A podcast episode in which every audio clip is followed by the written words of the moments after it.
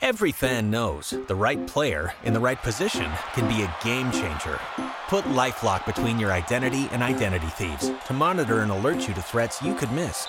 Plus, with a US-based restoration specialist on your team, you won't have to face drained accounts, fraudulent loans, or other losses from identity theft alone. All backed by the LifeLock Million Dollar Protection Package. Change the game on identity theft. Save up to 25% your first year at LifeLock.com slash aware. The Morning Show. The home team. No, it's both. It's the crossover with Sam Franco and Chris Brame. Crossover, step back! Right here on 960theref.com. What's up, 960 The Ref listeners? Sam Franco, Chris Brame. It is another edition of the Crossover Podcast right here on 960theref.com. Also, iTunes. I feel like I don't really need to say this anymore, but I'll say it one more time here.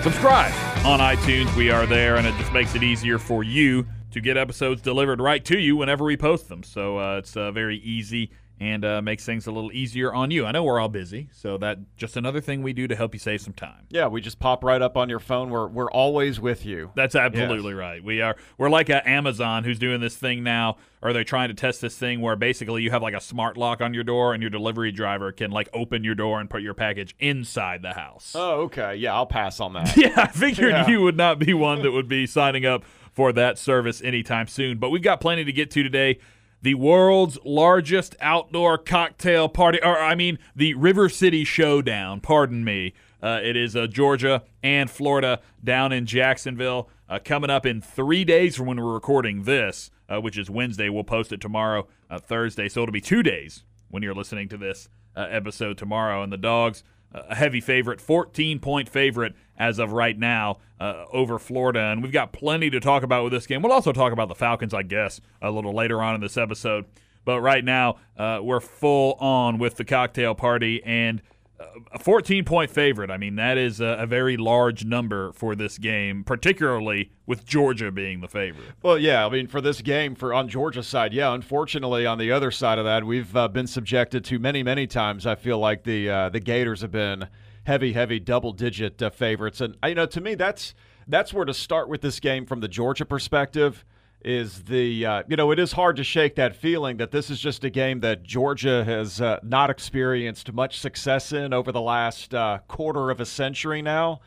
But um, you know the the reason I don't have any hangups or reservations about this Saturday, and I I love Georgia going down there, is because the reality of the series is in the last 27 years. I mean, Georgia's been losing the game flat out because Florida's just had the better teams um, for most of the uh, for most of the games. I mean, by my 15 times in the last 27 meetings between these two teams, Florida's just had the better team. So it's not some voodoo, it's not some hex, there's not some mind block that Georgia has going down there and playing the Gators in Jacksonville. It's just Florida's been the better team, and this year Georgia definitely is, and I like Georgia's chances. Absolutely, and there's not really any reason to think that Florida should stand much of a chance in this game just based on the way the two teams have played this year. I mean, Florida uh, had the uh, the losses to to LSU uh, as well as uh, Texas A&M, so uh, both of their games out west, uh, Florida goes over in. But I just think that the way that Georgia's playing, particularly on defense, Florida's offense is going to find it very hard to gain real estate on the football field. And Georgia's offense, look, Florida's defense is probably the second best one Georgia will have faced up to this point behind Notre Dame. And I'm not sure which one is even better. Notre Dame is playing really good football all the way around right now. But just in terms of the rest of Georgia's schedule, I mean, Tennessee doesn't have a good defense. Mississippi State has an okay defense.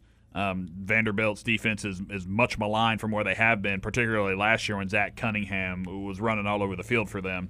And then um, Missouri's defense was awful. So you, you look at all those games, and uh, this might be a little bit more of a test for Georgia. But again, just taking away the Georgia Florida ness of the game and looking at it just based on this season, it looks like Georgia should be able to have some success uh, on both sides of the ball, and maybe all three sides if you factor in special teams. Yeah, I mean that's uh, Florida's defense is still formidable, but it's not even as good a defense as Florida's had over the last uh, couple of seasons. I mean, I think finally some of that draft attrition from those players that Muschamp had brought in is hurting them a, a uh, little bit. I mean, the one thing Georgia's going to run into down in Jacksonville, as is always the case, is Florida's got players. I mean, they got material there and they've got uh, talent, and the uh, the gap in talent certainly isn't as wide for Georgia in this game as it has been in the uh, the last couple of uh, opponents Georgia's faced, like Vanderbilt and uh, and Missouri.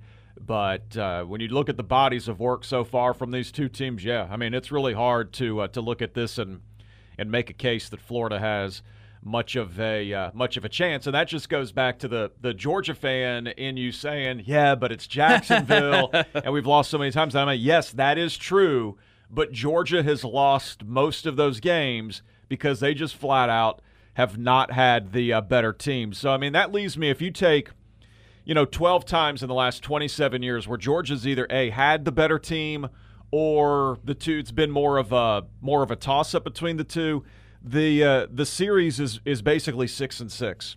So, I mean, that's just, you know, more reasonable and something you would more expect between a series like one between Georgia and Florida, not one that's been so heavily dominated by the Gators since Steve Spurrier took over there. But, um, you know, basically, I got I've got six years where I think Georgia had the better team, and I've got six years where I think basically it was a split. And in those six years where it was a split, it was three and three. And I think you know, six times where I feel like Georgia went down there with the better team. They've ended up splitting, which isn't great. I mean, the two the two really bad losses were 02 and 03 when uh, when Zook was there. And you know, I think the uh, 2014, the year Muschamp ended up getting fired from there, and that was also the year we went down there with the Faton Bauta experiment. Oh god! So I mean, that was certainly not a, a great Georgia team, but I do think Georgia had the better team that year, and we just got trounced there. But I mean, but other than that, it's just Florida's had the better team, and they don't this year. So, um, you know, I think the the history of the series, which has been so one sided for Florida, to me, it's uh, it's it's it's not really relevant because the dogs clearly have the better unit this season. Now, in this game, there's obviously been some interesting lead up, and we'll get to that in a second, but looking at Georgia's offense, this is an offense that obviously wants to lead with the run and supplement that with the passing game.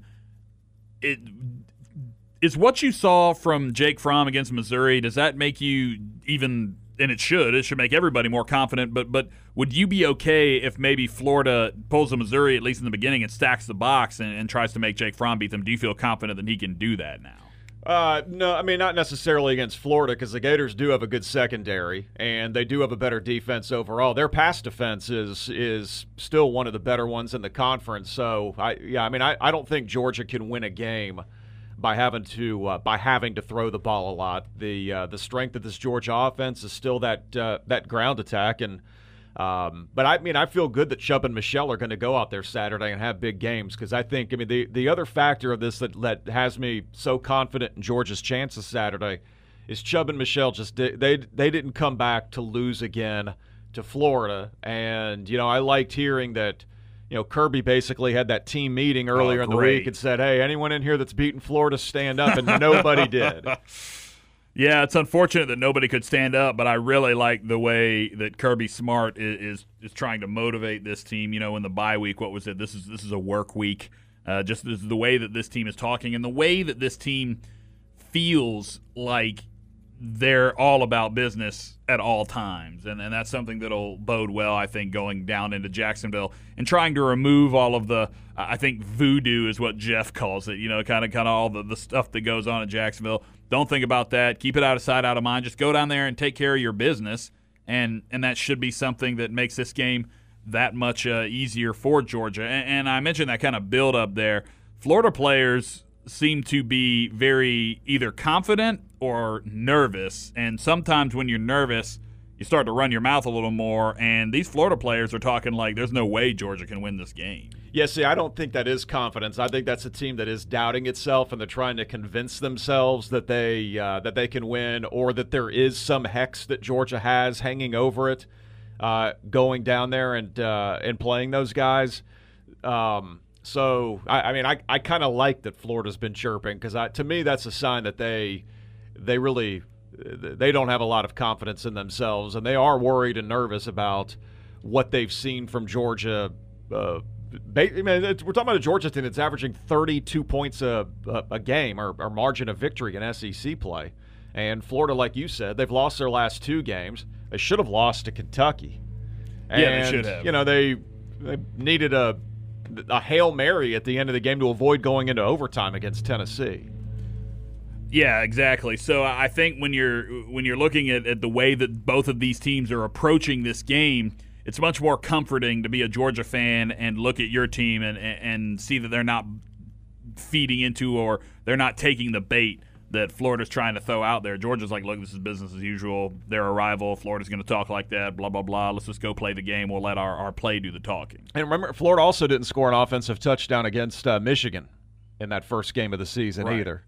Uh, and ended up getting smoked by a Wolverines team that, you know, some of that inexperience with them that we, you know, kind of thought about Michigan during the offseason. Obviously, it's reared its head once they've gotten into conference play. They lost at home to uh, Michigan. They had a tight overtime win at Indiana, and they got blown out last week by uh, by Penn State. And I mean, I week one of the season, I actually liked Florida in that game, due in large part to the fact that Michigan had uh, basically had to replace its entire, you know, its its starting offense and uh, defense, and you know they went out there and just hammered the Gators in that first game of the uh, the season. So, I mean, to me, the results uh, that both of these teams have put out there so far would suggest this sh- should be a a pretty one-sided game Saturday, and I hope it is because I mean, we've got a few wins against these guys down there in the last, uh, you know, decade or so, but we haven't really drilled them since 1997. So they're due for a, they're due for a beating. Yeah, but one thing that that kind of, and I'm not trying to have sympathy for Florida here or anything because I'm not even entirely sure how real this is. But Jim McElwain talking about getting death threats and like him and like maybe some of the players and stuff, and then when he was like asked about it by the university. He didn't like provide them any more details. So is it possible? I mean, it sounds like making it up. Yes, that's really terrible to even think that a coach would be like, "Yeah, I'm getting death threats." It's like, dude, and the players. Yeah, that's yeah. what I'm saying. Well, then if you're getting death threats, to me, that's something you should get law enforcement involved in. Right, but, he but he's not like elaborating to the university or anything. And it's like it's like one of those things where like, oh, just forget about it, it'll go away. Yeah, but no, it's like, I mean, I, I totally think he's making that up. If and he's I'm, making that up, that's slimy. That's terrible. Well, yeah, and I mean, you're also, I mean, here, here's a, another guy too. Not that I mean I, it's Florida fans that I really don't have any any sympathy for, but um, but here you know here's a coach that has no allegiance or connection to the University of Florida outside of the fact that they're currently paying his salary. I don't know for how much longer, but then you're just making Florida fans look bad. Mm-hmm. Like you know, they're the time that would uh, that would resort and stoop to. It's like yeah, uh, you're making your own fan base. yeah, like to, to, actually making death threats against you and the players. And in a couple of years from now, like he's going to be long gone at some other job, and he'll have no connection to the University of Florida anymore. It's not like he's a guy that went there or played there. It's just right now he's. You know, what is he? He's from. Uh, he was Colin Cowherd's college roommate at Eastern Washington. Um, I, I guess the closest he's ever been to the University of Florida was that period of time that he was Nick Saban's offensive coordinator. So yeah, I mean, I don't know. To me, it's kind of. I mean, if it's if it's really happening, if you're somebody, if you're getting death threats, um, yeah, I mean, that would seem to be something that you would want to uh, pass along to some sort of authority. But he he doesn't seem too concerned about it. So then why even bring it up then? Exactly. So I mean, it's just one of those things where. Jim McElwain might be out of answers, and he's just trying to really figure out anything that could rally this team. Uh, I'm not sure, but if it is true, then the fans that are doing that, get over yourself. Or even more realistically, somebody get the police involved and get those people in trouble because you shouldn't be making death threats about football. well, yeah, I mean that would be that would seem to be like a criminal act, right? Mm-hmm. Yeah. But but if again, if Jim McElwain is kind of making that up, or maybe he embellished the truth a little bit, shame on you, dude. Like like there are real things, the real situations where this happens, and if you're making it up, kind of crying wolf, then that, that's just terrible. And quite frankly, the end of the McElwain era should probably be pretty soon coming for, for you at Florida. Yeah, and well, and, and deal with fans being upset when you're not winning games. And uh, and handle it. I mean, because you're, you're making a ton of money, and ultimately, when you do get fired, you're going to be making a ton of money from the buyout. So it's just it's uh, you know, it's a part of the job now. You know, fans are going to be disgruntled when you're not winning enough and you're not beating your rivals, and uh, you know, and especially when you're at Florida and their their best years and times have come with uh, Urban Meyer and Steve Spurrier, and they're so used to just seeing this. Uh, uh, you know this offense, and even in, in the last couple of years when the Gators have won the East, I mean their offense has been hor- horrible. Here's the question: if if Florida gets blown out by Georgia on Saturday, they will be three and four with four games remaining at Missouri, at South Carolina, hosting UAB, and hosting Florida State. I mean, I know we have a lot of five and seven teams making bowls with the APR, but I mean, are there three wins on the schedule right now? I mean, South Carolina's improved. They should beat UAB. They should beat Missouri. Although you say they should beat Missouri, and remember a few years back when Missouri just boat raced them in the swamp. So, Florida State, can they win that one? I mean, all of those games are winnable, but all of those games, maybe other than UAB, are losable. Well, you know, the the big game for them then becomes beating Florida State because Florida State obviously is down this season. Mm-hmm. They've lost uh, now three games at, at home this year. Their coach is threatening to fight fans. Right, and they've needed they've they've lost uh, Louisville, NC State, Miami at home. And they did ta- have a game canceled, so they may petition, you know, the NCAA if they get to like five wins, or you know what I mean. If they don't right. get to six, Talking about Florida, Mhm. yeah. But then But also getting back to Florida yeah. But also Florida State had they, they needed like hail marys, or they needed to defend hail marys at the ends of games against Duke and Wake Forest to win those. So, I mean, if if Florida can't beat Florida State this season, then you get to the end of the year and you start adding up McElwain's record against Florida State, against uh, I mean now he's 0 2 against Harbaugh at Michigan also, and even what he's done against Alabama in the last two years in the SEC championship game. Plus, throw on top of that, if you know Georgia does go out there and win by a healthy margin Saturday, then. Um, it could be an interesting couple of weeks in uh, Gainesville as that coaching carousel starts to uh, spin around as to whether or not McElwain is still there for a uh, for another year or not. I mean, certainly that schedule, yeah, all those games are even if they lose this weekend are still winnable, but it just comes down to you know how much is the the team still into it at that point. Here's the real question, the one that everybody wants to know: fourteen point favorite. Bramer, you lay in the fourteen? I wouldn't take them. I mean, 14 is still a lot, even as confident as I am in Georgia winning the uh, game and by as uh, you know, wide a margin as Georgia's been winning games. But that is a ton of points. But um, to me, it's either I think you lay you lay 14 with Georgia or there's no play. I don't think I would take uh, Florida. Yeah, I mean, I, I, I I would lay the 14. I think Georgia wins by about 17. I, I don't think they're gonna pull a, a Tennessee win and beat them 41 to nothing, but I, I do think that Georgia will win this game comfortably. Yeah, I mean, if you look at uh, again, just look at their offense and what they've been able to muster against uh, defense is nowhere near as good as what Georgia's is playing at uh, so far this season. Then you you just got to think that it's um, the the Gators probably aren't going to score a lot. It comes down to uh, you know how much can Georgia's offense because there's a good chance Georgia's offense isn't going to be uh, near as sharp as it's been the last couple of games either because this is a good defense that Florida has. But what is the total on the game too? It's only like 41 or 42 points, right? So it's Uh, a low yeah. total. Yeah, and that's the thing. I mean, they, they think Georgia will win big and that Florida won't score a lot. It might be one of those where, yeah, maybe only one team scores, but the one team that does score, which would be Georgia in this case, um, Uh, the over under is 43 and a half. 43 and a half now. So yeah, I mean it's, it's it's that's not a lot of points. I, I would definitely agree with you there, but hopefully the dogs can uh, can cover that up and uh, you know keep the fan base happy because not only do Georgia fans want to win this game, but quite frankly, Georgia fans want Georgia to go down there and stomp all over Florida, and I'm going to be one that hopes that that definitely happens. Speaking of a, uh point spread that was, or speaking of point spreads, one that was very high and did not get met was the Atlanta Falcons New England Patriots. Uh, uh, talking about the over under there. Uh, not a lot of points scored in that game. The NFL has been weird this season. You don't necessarily think that a game's going to be high scoring, or you do think a game's going to be high scoring. The opposite happens. Remember uh, a few Thursday nights ago, the Rams and 49ers had one of the highest scoring games of the season. And you look at this Falcons and uh, Patriots game, Falcons just couldn't get anything going. How many? There were, were there seven teams from last Sunday that didn't score an offensive touchdown? I believe that is Falcons were darn near an eighth. Yeah, they and I punched mean- one in there late. I mean, if Julio Jones didn't jump up and just snatch the ball away from Malcolm Butler, I mean, what a what an aggressive touchdown! A and B.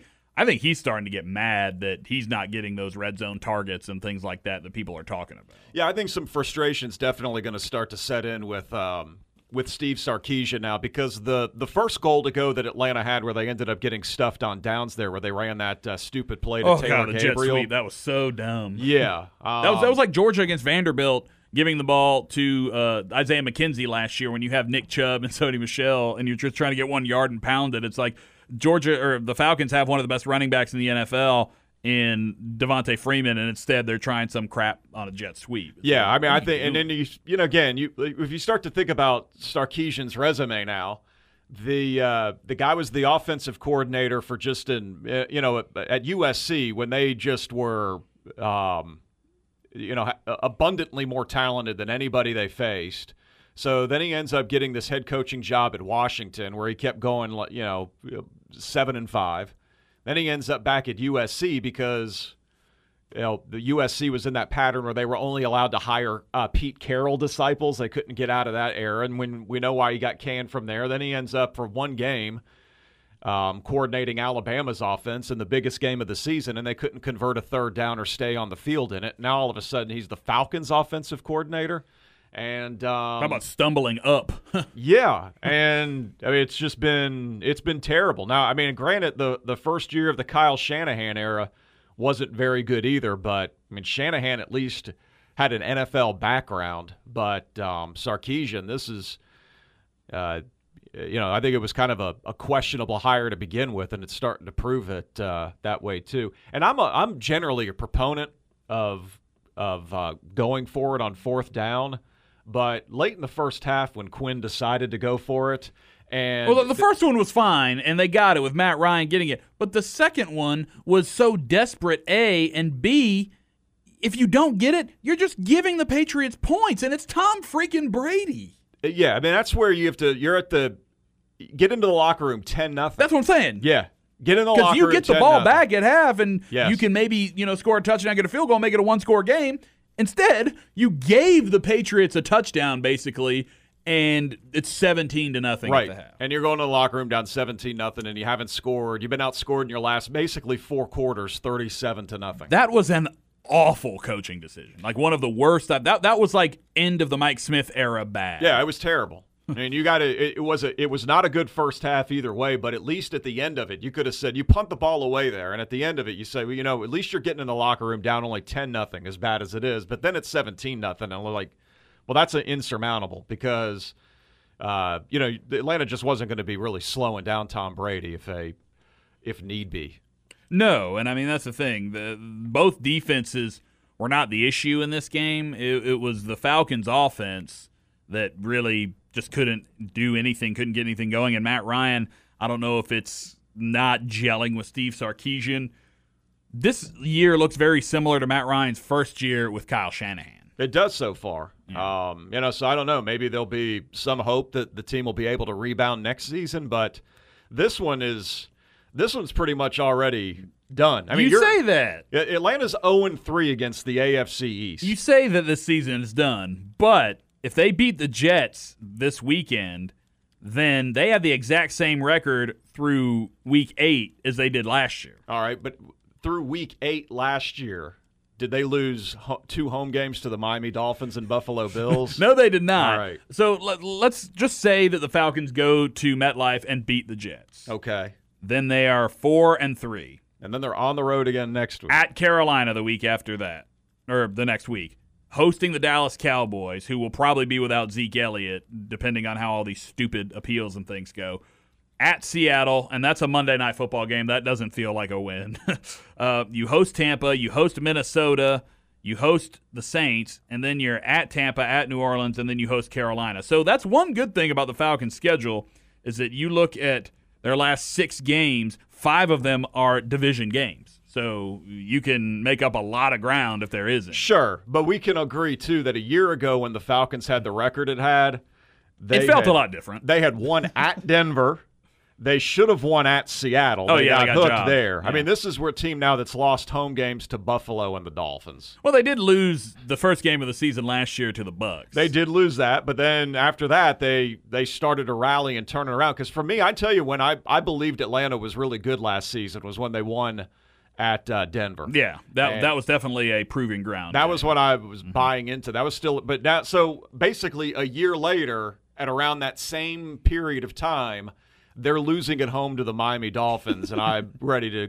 I'm, I'm selling them. A year ago, I bought them. This year, I'm selling them. All right, here's another hypothetical for you. In their next four games, at New York, at Carolina, hosting Dallas, and at Seattle, if they go three and one in that stretch of four, which seems like a very tall mountain to climb right now, but if that did happen, would you be back on board? If they if that happened, then yeah, they'd be in good shape. But that's just not going to happen. They'd be what at that point? Then they would be. Let's see. If they're three and three right now, that would get them to six, Six and, four. Yeah.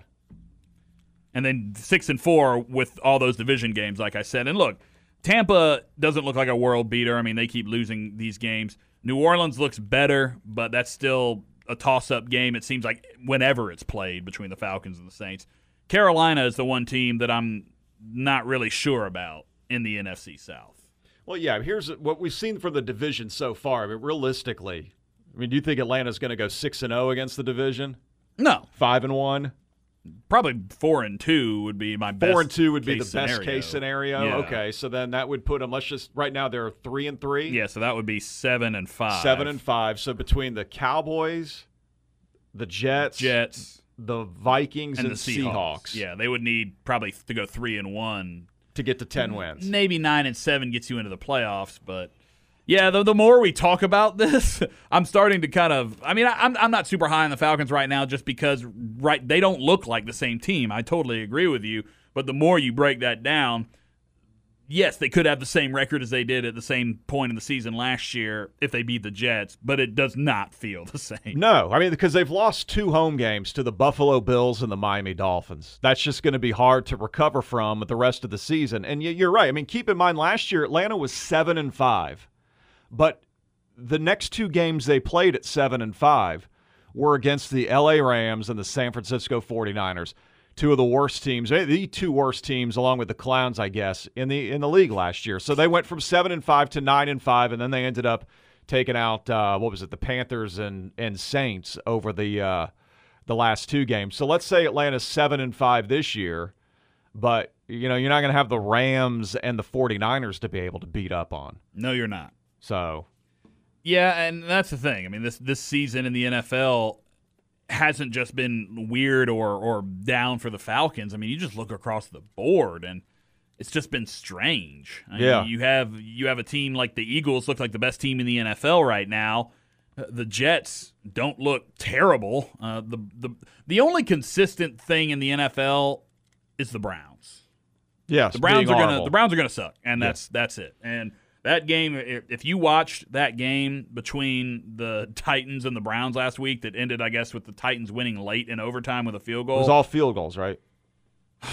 You must really enjoy football because I mean, there is. I, I don't think I saw a second of that, not even on the Red Zone channel. Like the, the you know it's bad if the Red Zone channel isn't even showing. Well, yeah, because like neither team got into the red zone. I that's a good point. Yeah, but But even like the Patriots, yeah, they still got Tom Brady, but their defense is horrible, and that's that would be the other concern about it. Uh, Atlanta's performance Sunday night.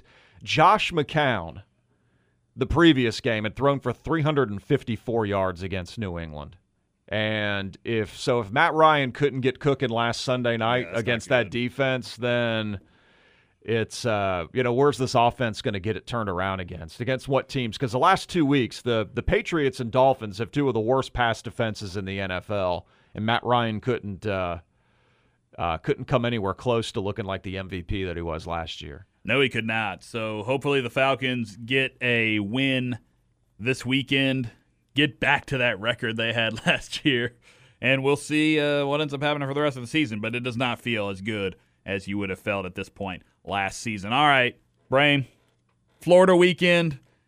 If you're listening to us and you're heading down to Jacksonville, be safe. Uh, you know, we can give you the brown water speech all day long. Uh, it's going to be a little warm. I think 80 degrees is about what people are saying. Uh, Maybe some rain too. They're saying. it, it keeps changing. You know, the, the weather forecasting nowadays is so hard to hit. I, I don't trust a forecast until the day before.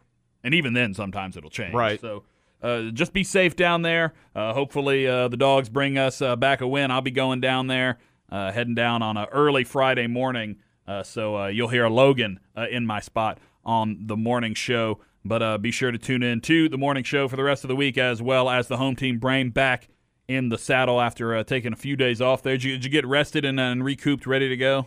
Yeah, but I, you know, I kept uh, focused on the Gators because I'm I'm aware of the trash talking that's going on and the uh, death threats that Jim McElwain claimed to be. Uh, May or may not to be getting, getting. yes. Right, right. So uh, hopefully, um, hopefully the dogs do get that win.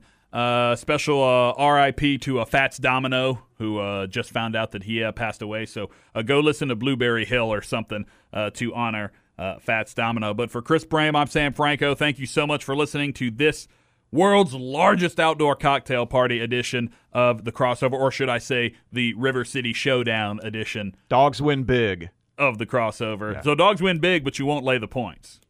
Yeah, probably not. Okay, there's there's, uh, there's other games to bet on. that is very true. That's one that uh, Chris Brame gives the stay away endorsement to. But for Brame, I'm Sam Franco. Thank you so much for listening. We're on 960theref.com every week. It is the crossover podcast.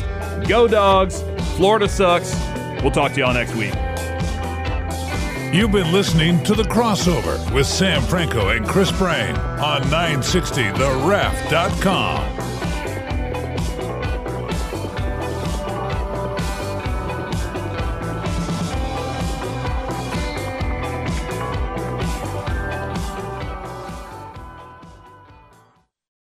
Every fan knows the right player in the right position can be a game changer. Put LifeLock between your identity and identity thieves to monitor and alert you to threats you could miss. Plus, with a US-based restoration specialist on your team, you won't have to face drained accounts, fraudulent loans, or other losses from identity theft alone. All backed by the LifeLock Million Dollar Protection Package. Change the game on identity theft. Save up to 25% your first year at LifeLock.com slash aware.